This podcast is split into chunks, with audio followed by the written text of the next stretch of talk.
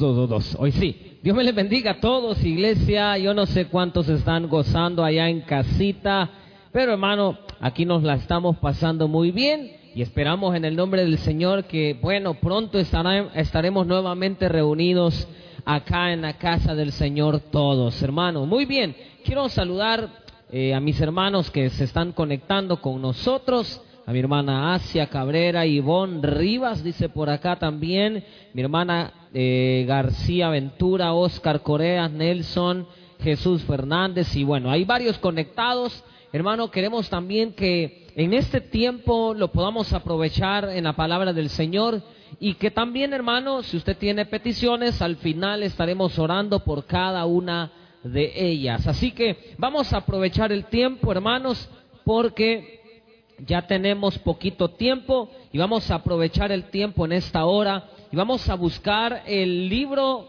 de Corintios, segundo libro de Corintios o segunda carta a los Corintios, capítulo 5, capítulo 5 y este es el versículo lema de esta noche que quiero preguntarle a usted, hermano, ¿cómo se llama el megaculto de esta noche? Quiero preguntarle a cada uno de ustedes, hermanos, cómo se llama el megaculto de esta noche. Porque, así como se llama el megaculto de esta noche, así se llama el mensaje de esta noche, caminando por la fe, caminando por la fe. Así que hermanos, también hermana Valeria Salinas está conectada por ahí, Mónica Bolaños, mi hermana Asia Cabrera, hermana Elizabeth Sánchez, mi hermano Oscar Coreas, que están conectados por ahí. Muy bien, ¿cómo se llama el mensaje de esta Hermanos que están ahí conectados y están acá conectados también en el culto, caminando por la fe. Así se llama el mensaje de esta noche. Muy bien, hermano, vamos a leer la segunda carta a los Corintios, capítulo 5, versículo número 7. Segunda carta a los Corintios, capítulo 5, versículo 7. Vamos a leer este mensaje, este pequeño versículo, hermano, que es bastante corto, pero este solo es el inicio del mensaje. Luego, luego nos vamos a ir a otro pasaje. Muy bien, dice la palabra del Señor en el nombre del Padre, del Hijo y del Espíritu Santo, porque por fe andamos, no por vista. Vamos a volverlo a leer. Segundo de Corintios 5, 7. Porque por fe andamos, no por vista. Vamos a orar. Papito lindo, que en esta noche, Señor, nuestros ojos carnales, mi Dios, puedan dejarse a un lado para comenzar a ver con los ojos del Espíritu con los ojos de la fe, porque sabemos, amado Dios, que en tiempos como los que vivimos, necesitamos estar cimentados y arraigados en la fe que es en Cristo Jesús.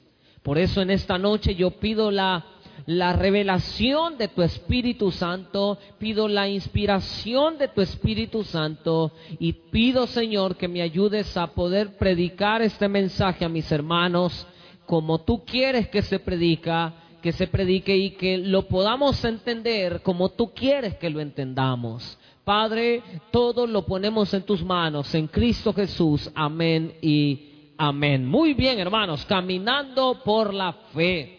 Hermano, quiero comentarle que la segunda carta a los Corintios, pues, e, es, hermano, en realidad la, la, ¿cuál dijimos que era, hermano? No, hombre, hermanos, qué bárbaro. Les he estado enseñando todos estos miércoles, hermanos. ¿ven? Entonces, hermano, que la segunda carta a los Corintios es en realidad la primera que nosotros tenemos en la Biblia y la cuarta es en realidad, bueno, la, la cuarta carta que Pablo escribió a esta iglesia en realidad ahora, bueno, es la que nosotros conocemos como la segunda de Corintios. Pero, hermano, eh, la primera que envió el apóstol Pablo, que nosotros conocemos como la segunda, ¿no es cierto? O, la primera que tenemos en la Biblia, hermano, en realidad como que no le dio muy buenos resultados al apóstol Pablo, porque Pablo estaba llamándole la atención a los hermanos. Recuerda, hermano, que en la iglesia, esta iglesia de Corintios, habían divisiones, habían pleitos entre los hermanos, como que si fuera del Taber la iglesia. Entonces, hermano, pero había un gran montón de problemas en medio de la iglesia. Y, hermano, también uno de los problemas de estos hermanos es que eh, en la iglesia había pues bastante recurso financiero. Aparte de que había bastante recurso financiero, hermano, ellos tenían que comprender que Dios no los había bendecido para alardear, sino para bendecir a otros. Pero, hermano, todos los llamados de atención que el apóstol Pablo les hace anteriormente en realidad no dieron muchos resultados. Y uno de los grupos, hermano, que el apóstol Pablo a los cuales le escribe la carta en la primera, hermano, había ganado notoriedad y había ganado poder dentro de la iglesia a tal punto, hermano, que la iglesia se estaba distorsionando de la verdadera enseñanza de nuestro Señor Jesucristo. Pero ahora, hermano, en el capítulo número 5 de la segunda carta a los Corintios, el apóstol Pablo le escribe a esta iglesia para recordarles, para decirles, hermano, sobre el efímero de la vida, sobre lo finito que es este mundo, sobre que las cosas de este mundo, hermano, se acaban, se terminan, se corroen, se pudren, se destruyen, pero lo que hemos puesto nuestra nuestra confianza en nuestro Señor Jesucristo, sabemos que tenemos un tesoro eterno, ese tesoro que no se termina, ese tesoro hermano que no se pudre, ese tesoro hermano que nunca acaba. ¿Por qué hermano? Porque nuestro Dios seguirá siendo el mismo de ayer, de hoy, por los siglos de los siglos. Por lo tanto hermano, óigame bien, el apóstol, inspirado por el Espíritu Santo, le escribe a esta iglesia y le dice, dice, señores, no se preocupen que las cosas de este mundo se terminan, las cosas de este mundo se acaban, los problemas que puedan estar atravesando no van a durar para siempre, las situaciones que puedan estar viviendo son temporables, pero hay algo que ustedes nunca deben de olvidar y es que nosotros no dependemos de las circunstancias de este mundo, nosotros dependemos de nuestro Señor Jesucristo.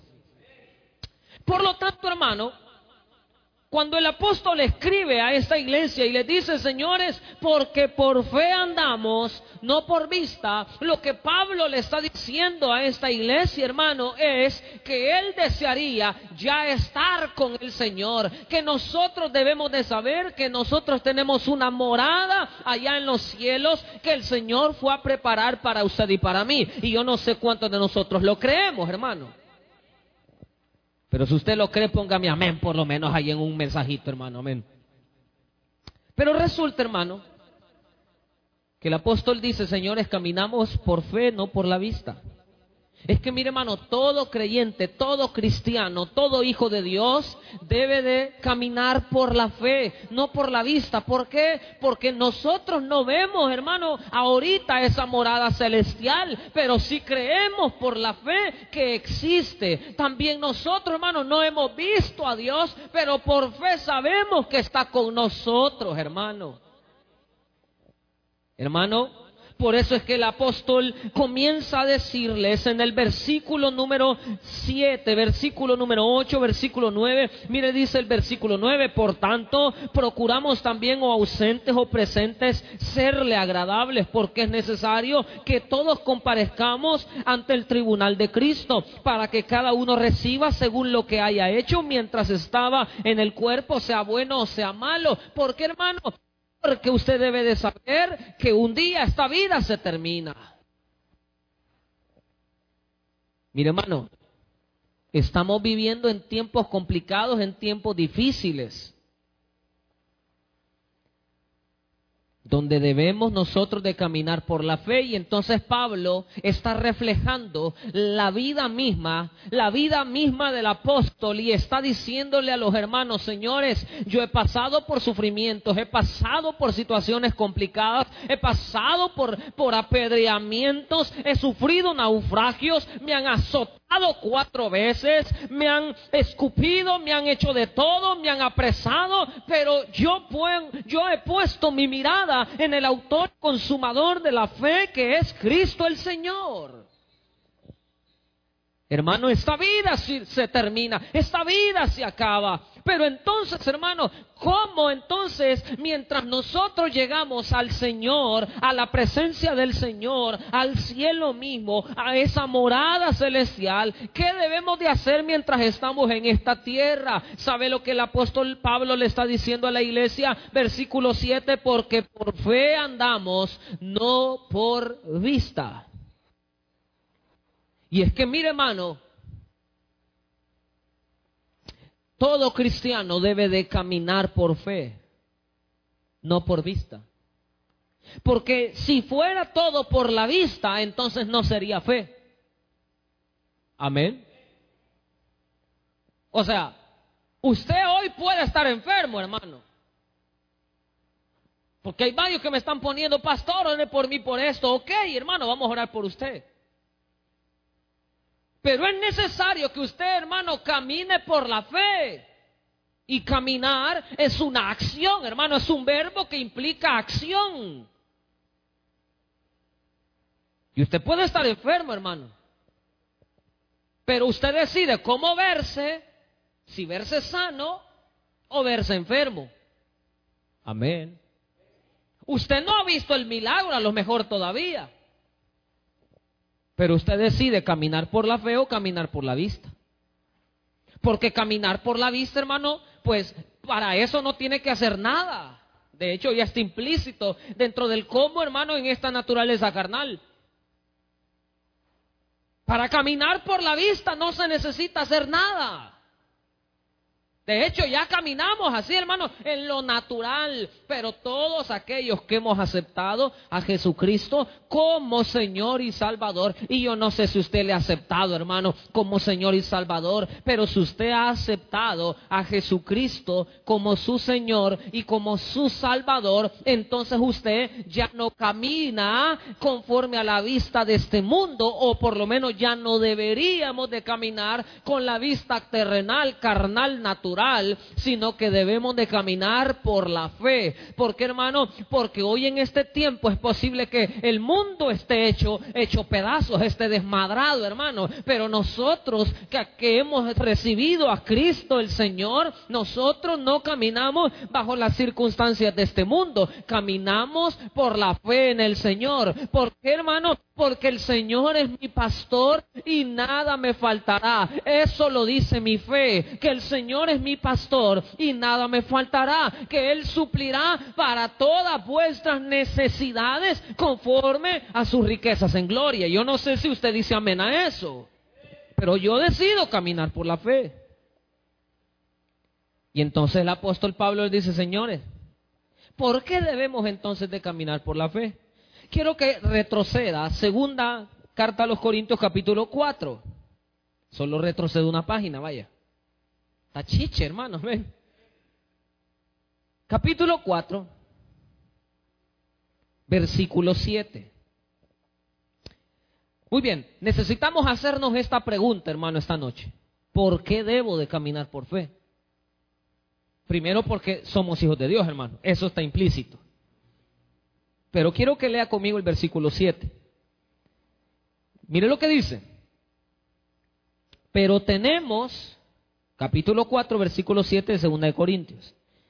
Pero tenemos este tesoro en vasos de barro, para que la excelencia del poder sea de Dios y no de vosotros. Ahora váyase a al capítulo 5, versículo 5. Dice, mas el que nos hizo para este mismo, para esto mismo es Dios, quien nos ha dado, el que nos ha dado. Ah, entonces, ¿por qué debo de caminar por la fe? Porque tengo la presencia del Espíritu Santo en mí. Y dice la Biblia que el Espíritu Santo es el que nos guía. ¿O no es el Espíritu Santo guiador, hermano? ¿O no tenemos la guía del Espíritu? Porque, mire, hermano, para vivir en este mundo tan desmadrado, tan perdido, tan podrido, tan corrupto, necesitamos la guía del Espíritu. Porque a lo mejor usted no sabrá qué hacer en este tiempo. Porque a lo mejor usted no sabe cómo caminar en este tiempo, pero solamente confíe en el Señor y deje que el Espíritu Santo le guíe. Hermano, ¿Cómo yo sé que estoy siendo guiado por el Espíritu Santo? ¿Usted cree que el Espíritu Santo va a venir y le va a hablar así con esa voz audible? María, vete por acá, María. Ay, sí, Señor, por aquí me voy a ir porque ahí, ahí me va a salir chepe y mala onda, ¿va? Entonces, no, hermano. A lo mejor el Espíritu Santo no le va a hablar de forma audible. Pero cuando usted tiene una verdadera comunión con el Señor, cuando usted tiene una verdadera comunión con el Espíritu Santo, el Espíritu Santo va a guiarlo a través de sus pensamientos, pero principalmente a través de su palabra. Porque habrán excepciones donde el Espíritu Santo va a hablar a través de su pensamiento, pero principalmente el Espíritu Santo nos hablará a través de su palabra. El problema, hermano, es que no podemos ser guiados con el mapa enrollado. O sea, no podemos ser guiados con la Biblia cerrada. Yuhu. Mire, hermano, Ahora ya a lo mejor ya no, ya no, ya no se mira tanto eso de que saquen el mapa, ¿va? Ahora hay GPS, el Waze. Otros dicen el güey. Pero mire, hermano, eso, eso del Waze es una gran onda, hermano. Pero si usted no abre la aplicación y no escucha la aplicación, no puede ser guiado. Mi hermano, el año antepasado creo que fue, nos fuimos con mi esposa para Guate. Y cuando ya veníamos de regreso, por no haber visto bien la dirección, nos perdimos, hermano. Y un viaje que debía de durar cuatro horas y media, nos duró nueve horas, hermano, diez horas, perdón. Cuando tuve que haber llegado a San Salvador a las 7 de la noche, llegué a San Salvador a la 1 de la madrugada, hermano. Y yo dije, híjole, una dirección mala por no ver bien el camino, por no ver bien los rótulos. Hermano, los rótulos no guían, ¿no es cierto? A usted le dicen, mire, no cruce por acá. Es porque no hay cruce de ese lado. Pero al siguiente viaje, hermano, yo dije, no, hombre, hoy sí vamos a llevar un voladito para que nos vaya dirigiendo. Hermano, llevamos el Waze. Y mire, el Waze, mire, bien original, dobla en la siguiente cuadra. A ver, a 300 metros. Hermano, porque nadie puede ser guiado si no abre, hermano, el mapa, no abre la aplicación, no abre la Biblia. Y nosotros tenemos el tesoro en vasos de barro, o sea, tenemos al Espíritu en este cuerpo carnal que un día se destruye, se acaba, pero nuestro Dios permanecerá para siempre. Por eso, hermano, dígame bien, necesitamos abrir la palabra, necesitamos leer la Biblia, necesitamos alimentarnos con la palabra y los mensajes que se predican de la palabra de Dios. ¿Por qué entonces caminamos por fe? Porque tenemos la guía, porque tenemos la presencia del Espíritu Santo. Vamos a ver cuántos están atentos por ahí. ¿Por qué debemos de caminar por fe? Porque tenemos la presencia del Espíritu Santo. Quiero ver si usted está atento. Póngame ahí, hermano. Número uno, ponga la presencia del Espíritu. Amén. Vaya. Aquí los estoy viendo, mi hermano. Amén. Vaya, pues. Número dos, Aquí me he robado un teléfono.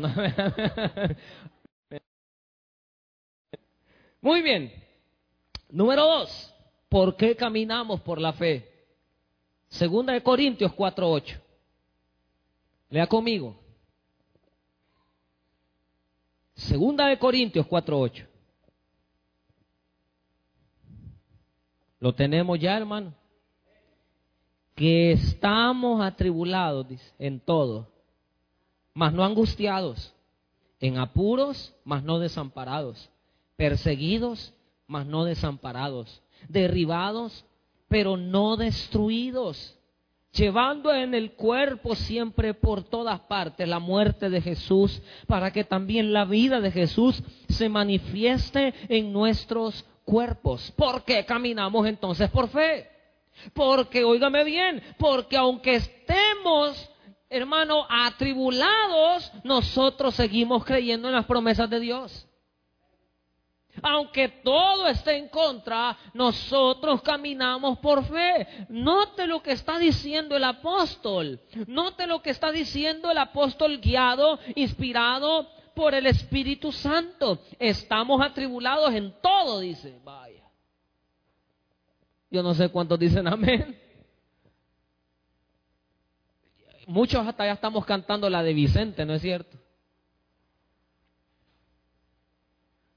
¿Cómo, se llama la de Vicente? Con dinero y sin dinero. ¿Ah? Pero mire, hermano, otros están cantando otra que dice, la de, la de Juan Gabriel.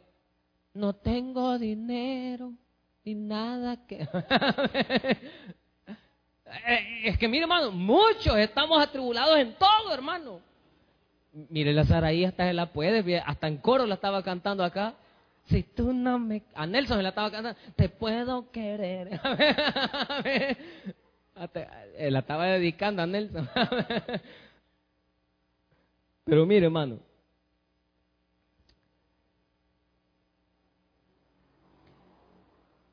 Muchos estamos atribulados en todo.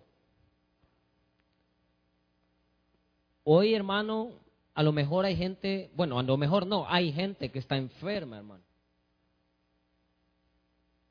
Muchos han sido hasta contagiados ya de coronavirus, enfermos de la presión. Mire, hermano, en este tiempo he estado escuchando que ha aumentado el índice de mortandad acá en El Salvador por problemas de derrame cerebral y problemas de infarto. ¿Y sabe por qué es eso? Mire, preocupaciones, hermano atribuladas en todo, dice Pablo. Pero ¿cuál es la diferencia de una persona que ha sido guiada o que está siendo guiada por el Espíritu? Estamos atribulados en todo, dice, mas no angustiados. Y la angustia, oiga bien, es un estado interno es un estado emocional interno que te acaba, te destruye, te desvelas, no duermes, no puedes conciliar el sueño porque ¿cómo voy a hacer para pagar? ¿Cómo voy a hacer para poder solventar esta situación? No tengo para pagarle a mis hijos. Ay, Señor Dios mío, hermano, discúlpeme. Yo sé, hermano, que a lo mejor usted es cierto que le hace falta de todo. A lo mejor es cierto que usted está atribulado en todo. Pero Pablo decía, más no angustiados en apuros, más no no desesperados, perseguidos, mas no desamparados, derribados, pero no destruidos. ¿Por qué, hermano? Porque en esta tierra los sufrimientos también, oígame bien, son evidencia que tenemos al Espíritu Santo. Pero los sufrimientos no nos van a derrotar a nosotros porque en Cristo somos más que vencedores. Hermano, ¿y usted cree que que todos los que estamos acá no, no tenemos problemas también. No, hombre, si, si yo me, me pongo a preguntarle a cada uno, a la hermana Mayra, al pastor Sabino, mire, pastor, ¿verdad que usted no tiene problemas? ¡Ay! Me va a decir. Le regalo un par, Nel. Amén. si usted me pregunta a mí, pastor, y usted no tiene problemas, ¿cómo no, hermano? Tenemos que pagar un gran montón de boletos de la iglesia, hay que pagar alquiler, hay que pagar agua, hay que pagar luz, hay que pagar, qué sé yo, hermano, la seguridad, hay que pagar el camión, hay que pagar combustible, hay que pagar, hermano, un montón de volados, hermano. Pero ¿sabe qué está diciendo el apóstol? Ey, los sufrimientos son evidencia que tenemos al Señor en el corazón.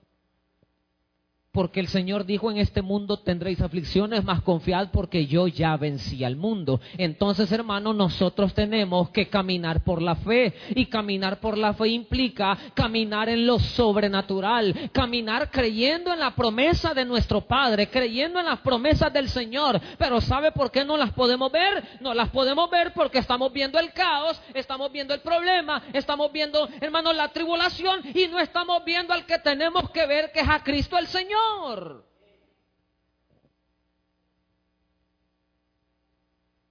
Mire hermano, con toda honestidad, con toda sinceridad, y yo, y yo, glorifico el nombre del Señor, y yo glorifico el nombre del Señor, de verdad se lo digo, porque el Señor a través de ustedes, a través de toda la iglesia, a través de los hermanos, a través de personas que ni siquiera conocemos, hasta este día, no le debemos absolutamente a nadie. Como iglesia se lo digo.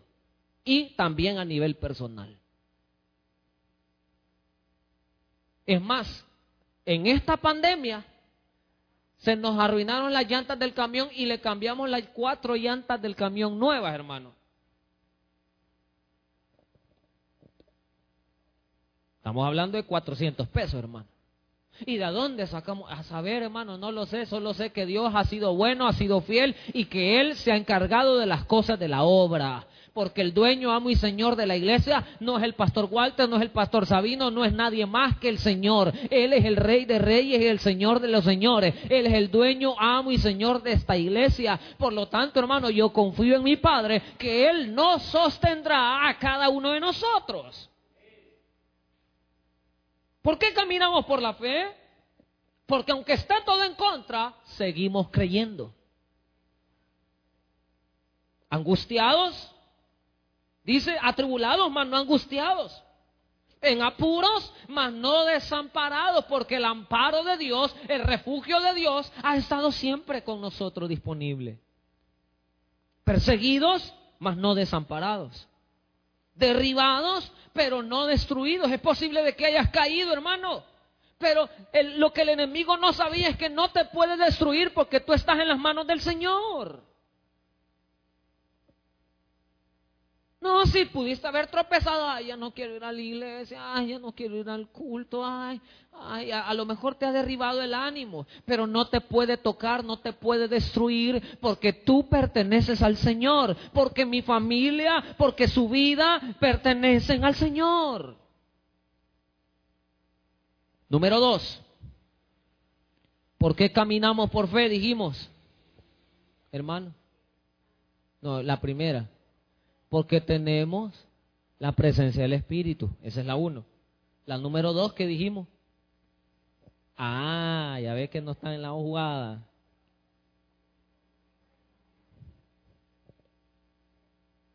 Ya no se las voy a decir. Ahí miran el mensaje otra vez. Número tres. Váyase al versículo 16. Capítulo 4, versículo 16. Con esto ya casi terminamos. Bueno, me faltan dos puntos.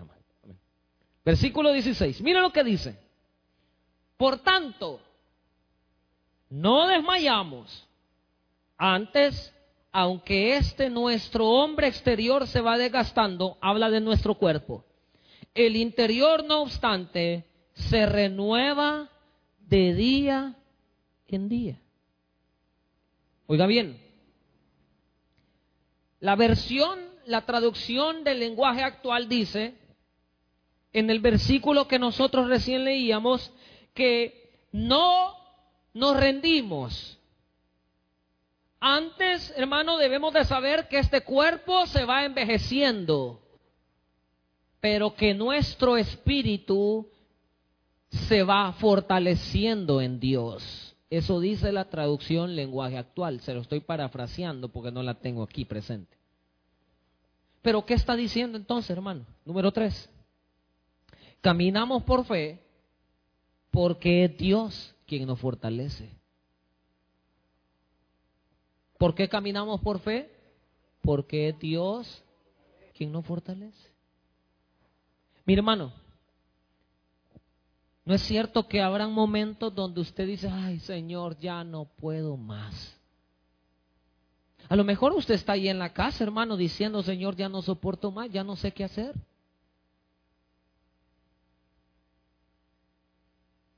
Pero viene el Espíritu Santo, pero viene Dios y no fortalece. Por eso dice la carta a los Efesios, fortaleceos en el Señor y en el poder de su fuerza. ¿Por qué? Porque Él multiplica las fuerzas al que no tiene ningunas. Oiga bien, hermano. Es que, es que mire, hermano, sola, solamente en la matemática de Dios, hermano, puede ser posible este tipo de operaciones, hermano, solo en la matemática de Dios. Por ejemplo, hermano, si usted multiplica 1 por 5, ¿cuánto es? 3 por 5, ¿cuánto es? Eh, eh, tráeme la calculadora. Pero oiga bien eso, hermano. O sea, la matemática natural es esa. 3 por 5, 15, ¿verdad? 7 por 3, 21. O sea, esa es la matemática humana. Pero escuche la matemática de Dios. Él multiplica la fuerza al que no tiene. O sea, cuando tú no tienes nada, el Señor te muestra su poder y su gloria y multiplica las fuerzas cuando tú ya no tenías nada, cuando lo habías dado por perdido, cuando tú dijiste aquí ya no hay nada más que hacer, llegó la presencia de Dios, te fortaleció, te bendijo y te dio la victoria.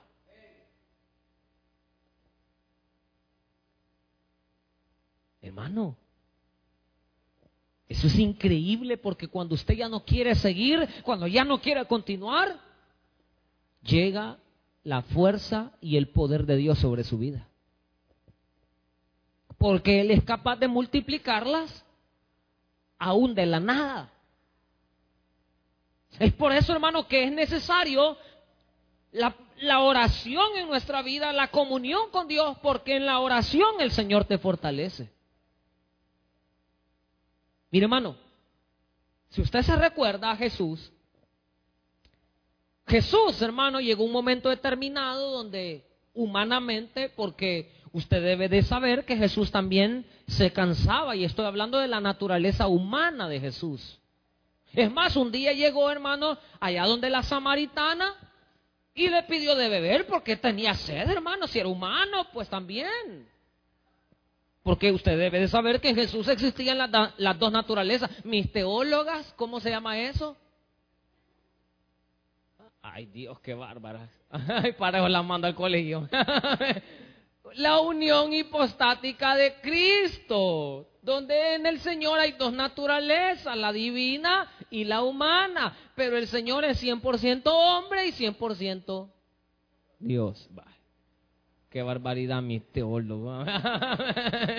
mi teólogo, amén. Entonces, hermano, en la humanidad Jesús se cansaba. Jesús, claro, hermano, si es humano. Y llegó un momento donde también Jesús estaba afligido, porque también nuestra carne en ocasiones se aflige. Y entonces un día estaba Jesús pensando en ese proceso tan doloroso que tendría que pasar. Y un día se va a orar al Padre y le dice al Padre, Padre, que pase de mí esta copa. ¿De cuál copa se está hablando, hermano? ¿A qué copa se refiere, hermano? Se refería a la copa de la ira de Dios que caería sobre su vida, hermano. O sea, todo el castigo, toda la ira de Dios sobre él. Y entonces dice, Señor, que pase de mí esta copa, pero que no se haga mi voluntad, sino la tuya. Pero llegó un momento donde Jesús estaba orando allí y estaba tan preocupado, había tanto estrés en él, que comenzó a sudar agua con sangre. O sea, sobre los poros de Jesús estaba saliendo sangre. Y físicamente, hermano, eso es posible. Si usted habla con un doctor, un doctor le podrá explicar muy bien de que cuando una persona se encuentra a un, a un estrés extremo, es tanta la preocupación que la persona comienza a sudar sangre. Comienzan a sudar, hermano, terriblemente. Ey, se me apagó este volado. Botémoslo. Entonces, botémoslo en mi bolsa. Entonces, pero hermano, entonces comienza Jesús a sudar sangre de la gran preocupación que había. Pero dice la Biblia que él comenzó a orar con mayor intensidad.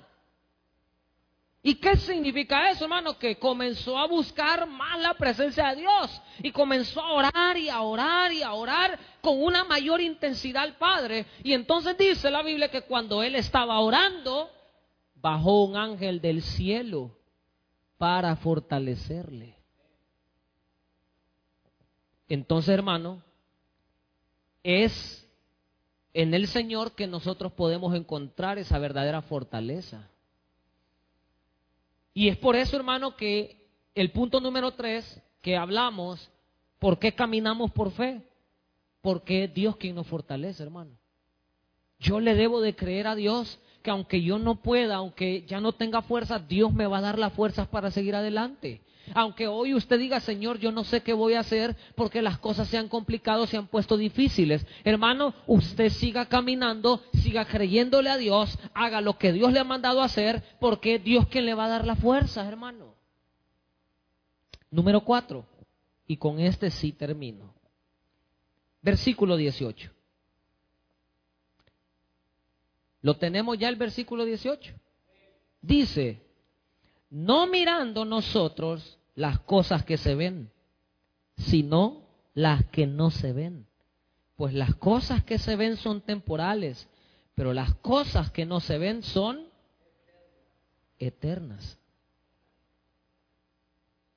Número cuatro, ¿por qué caminamos por fe? ¿Sabe por qué caminamos por fe? Porque nuestra mirada está en las cosas de arriba. Mire, hermano, ¿por qué nosotros caminamos por la fe? Porque nuestra mirada está puesta en Dios, hermano. Porque está puesta en Él. Mire, hermano, si nosotros pusiésemos la mirada en las cosas de este mundo, creería yo, hermano, que muchos de nosotros ya estaríamos, hermano, con ataque, enfermos, recontra enfermos. Pero es Dios, hermano, quien nos ha sostenido hasta este día. Es Dios quien ha provisto a nuestra vida, ha proveído a nuestra vida. Mira, hermano, cuando tú pones tu mirada en Él y cuando buscas la presencia de Él, o sea, del Señor, todas las demás cosas vienen por añadidura. Yo le digo, hermano, yo estoy tranquilo, estoy confiado. Hasta este día el Señor nos ha mostrado su gloria, su mano de poder, su provisión, su bendición en esta iglesia.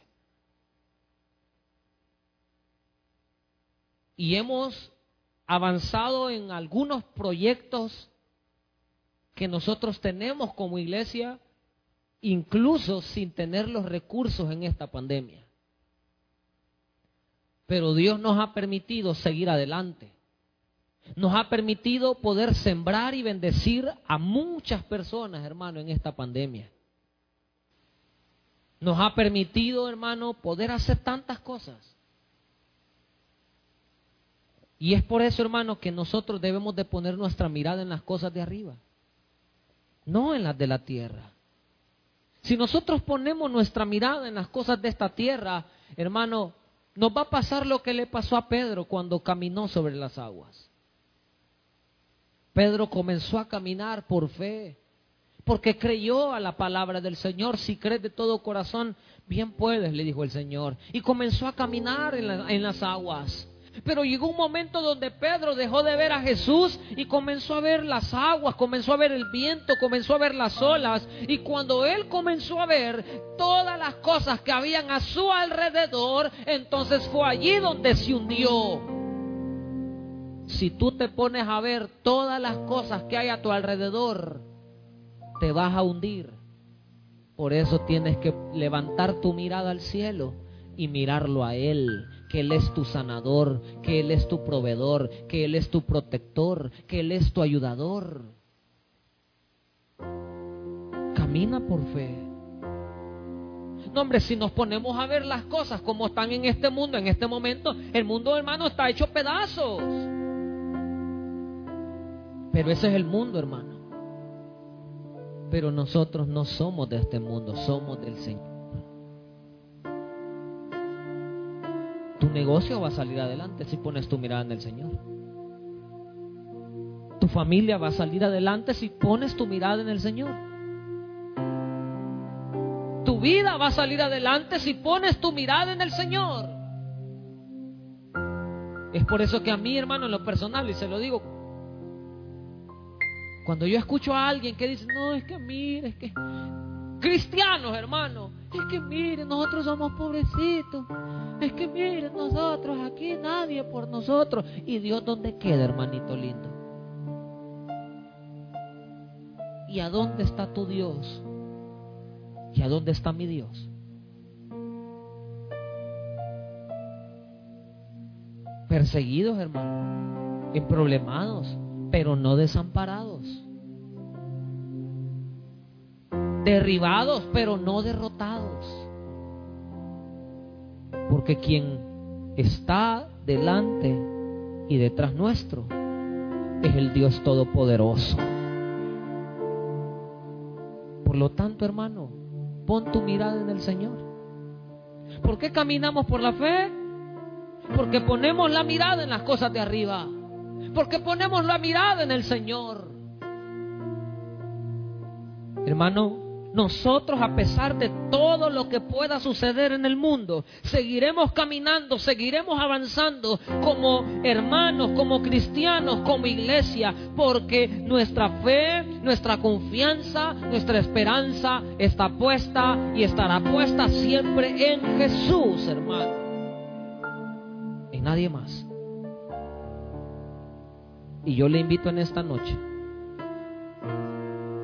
que vengamos en oración y que por fe creamos que Dios sanará, proveerá, bendecirá y hará grandes cosas en su vida y en esta iglesia.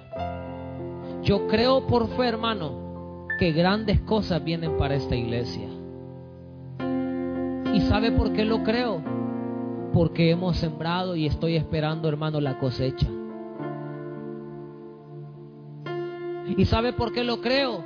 Porque mi Dios no está determinado a las circunstancias de este mundo, sino que Él, hermano, lo tiene todo en el cielo preparado para sus hijos. Y por eso, hermano, en este tiempo de pandemia, no nos hemos sentado, no nos hemos quedado con los brazos cruzados. No, no, no nos hemos quedado diciendo a ver qué Dios nos trae, a ver qué Dios nos depara. No, hermano, nosotros hemos seguido caminando, hemos seguido avanzando, hemos seguido creyendo porque creemos que grandes cosas Dios tiene para sus hijos, hermano. Y vamos a orar.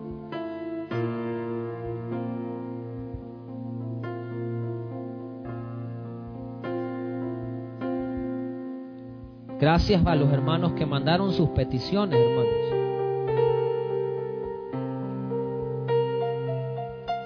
Padre, gracias te damos Jesús.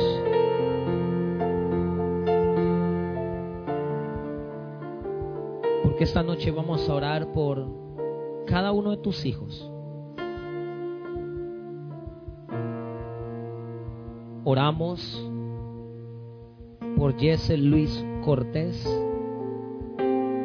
que la levantes de esa cama de hospital, Señor. Creemos por la fe que ese virus sale de su cuerpo, Señor. Lo ponemos en tus manos de amor y misericordia. Oramos por nuestra hermana Ivette, Señor. Sana Jesús por fe esa úlcera gástrica. Por Rosa Chávez, por ese parto, Señor, esa criatura en el nombre de Jesús saldrá sana.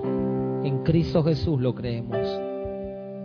Oramos por mi hermana Reina Bonilla, papá. Porque en el nombre de Jesús, esos riñones están siendo sanados. Y Antonia Tobar está siendo sanada, Señor, de leucemia. En el nombre de Jesús de Nazaret. Oramos, papito lindo, por mi hermano Oscar Coreas, por ese dolor en su columna, por protección en su familia, para que seas tú guardándole, Señor, siempre. Padre, oramos, oramos Jesús, en el nombre de Cristo, por la vida de cada uno de tus hijos por aquellos, mi Dios, que hoy están clamando por esa provisión financiera. Por aquellos que te están clamando, Espíritu Santo, para que tú les dejes esa dirección, mi Dios, para tomar decisiones correctas.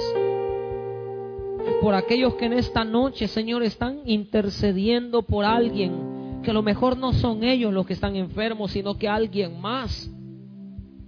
Pero que seas tú, papá, derramando de tu gloria, Señor, sobre cada vida. Oramos por protección, Señor, en la vida de cada uno de tus hijos. Oramos, Espíritu Santo. Oramos, papá. Oramos, Jesús. Oramos por todas las enfermedades. Clamamos por los que están en los, en los hospitales por tu pueblo que ha sido contagiado, Señor, que lo levantes con tu poder. Aquellos que ya perdieron a un ser amado, a un ser querido, mi Dios, en el nombre de Jesús de Nazaret, dales fortaleza. A veces creemos, Señor, ¿y qué va a pasar si yo me muero? Lo que va a pasar, hermano, es que usted va a ir a la presencia de Dios y que su familia tiene que saber que está en las manos de Dios. y que hemos ganado algo más grande que lo terrenal. Padre, glorifícate Señor, exáltate Jesús. Papá, bendecimos a cada uno de tus hijos, personal de salud, por los policías, por los enfermeros, oramos por los doctores, por los médicos, por los de limpieza. Oramos, Padre bendito, por los que trabajan en los taxis, motoristas. Oramos por los que tienen sus ventas de alimentos, los que trabajan en los supermercados, aquellos que tienen que salir a trabajar y exponerse, Señor, los ponemos en tus manos aquellos que te oran por su negocio. Mi Dios, dales la creatividad. Ayúdales, Señor, a evolucionar, a ser creativos en estos tiempos complicados. No estamos viviendo bajo el sistema de este mundo, estamos viviendo bajo tu cobertura y bajo la guía de tu Espíritu, Señor. Padre, en el nombre de Cristo, en el nombre de Jesús, si hay alguien ahí que no ha recibido a Cristo en su corazón, yo le invito a que esta noche pueda hacerlo. Reciba a Jesús, haga esta oración conmigo. Señor Jesús, te abro las puertas de mi vida y de mi corazón. Entra a morar. Toma el control de mi vida. Y hazme de nuevo, Señor.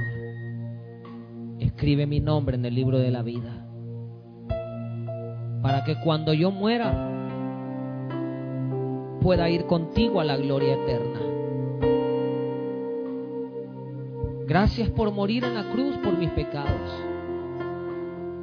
Gracias porque resucitaste al tercer día. Ahora me arrepiento y soy pecador. Y te pido perdón. Gracias doy al Padre por enviar a su Hijo en Cristo Jesús, mi Señor y mi Salvador. Amén y amén. Gloria a nuestro Señor Jesucristo, hermanos. Gracias a cada uno de ustedes que esta noche se, se conectaron al megaculto de este día. A mi hermana Mónica Bolaños, mi hermana Ivette Guevara, mi hermana Jiménez Elizabeth, María Zúñiga, como también mi hermana Asia Cabrera, mi hermana Ximena Portillo, mi hermana Mari de Coreas, también estaba por ahí mi hermano Oliver, mi hermana Karen Ventura, mi hermana Brenda Orellana, como también, vamos a ver, mi hermano Jesús Fernández, Oscar Rivas, también estaba por ahí, quiero ver, quiero ver, mi hermana Ivonne Rivas, mi hermana Carmen Asensio, y bueno, estaban varios hermanos conectados por ahí, les agradecemos a cada uno de ustedes por haberse conectado, Dios me les bendiga a todos, no olviden, domingo 9 de la mañana y también el culto de la tarde. Bendiciones para todos.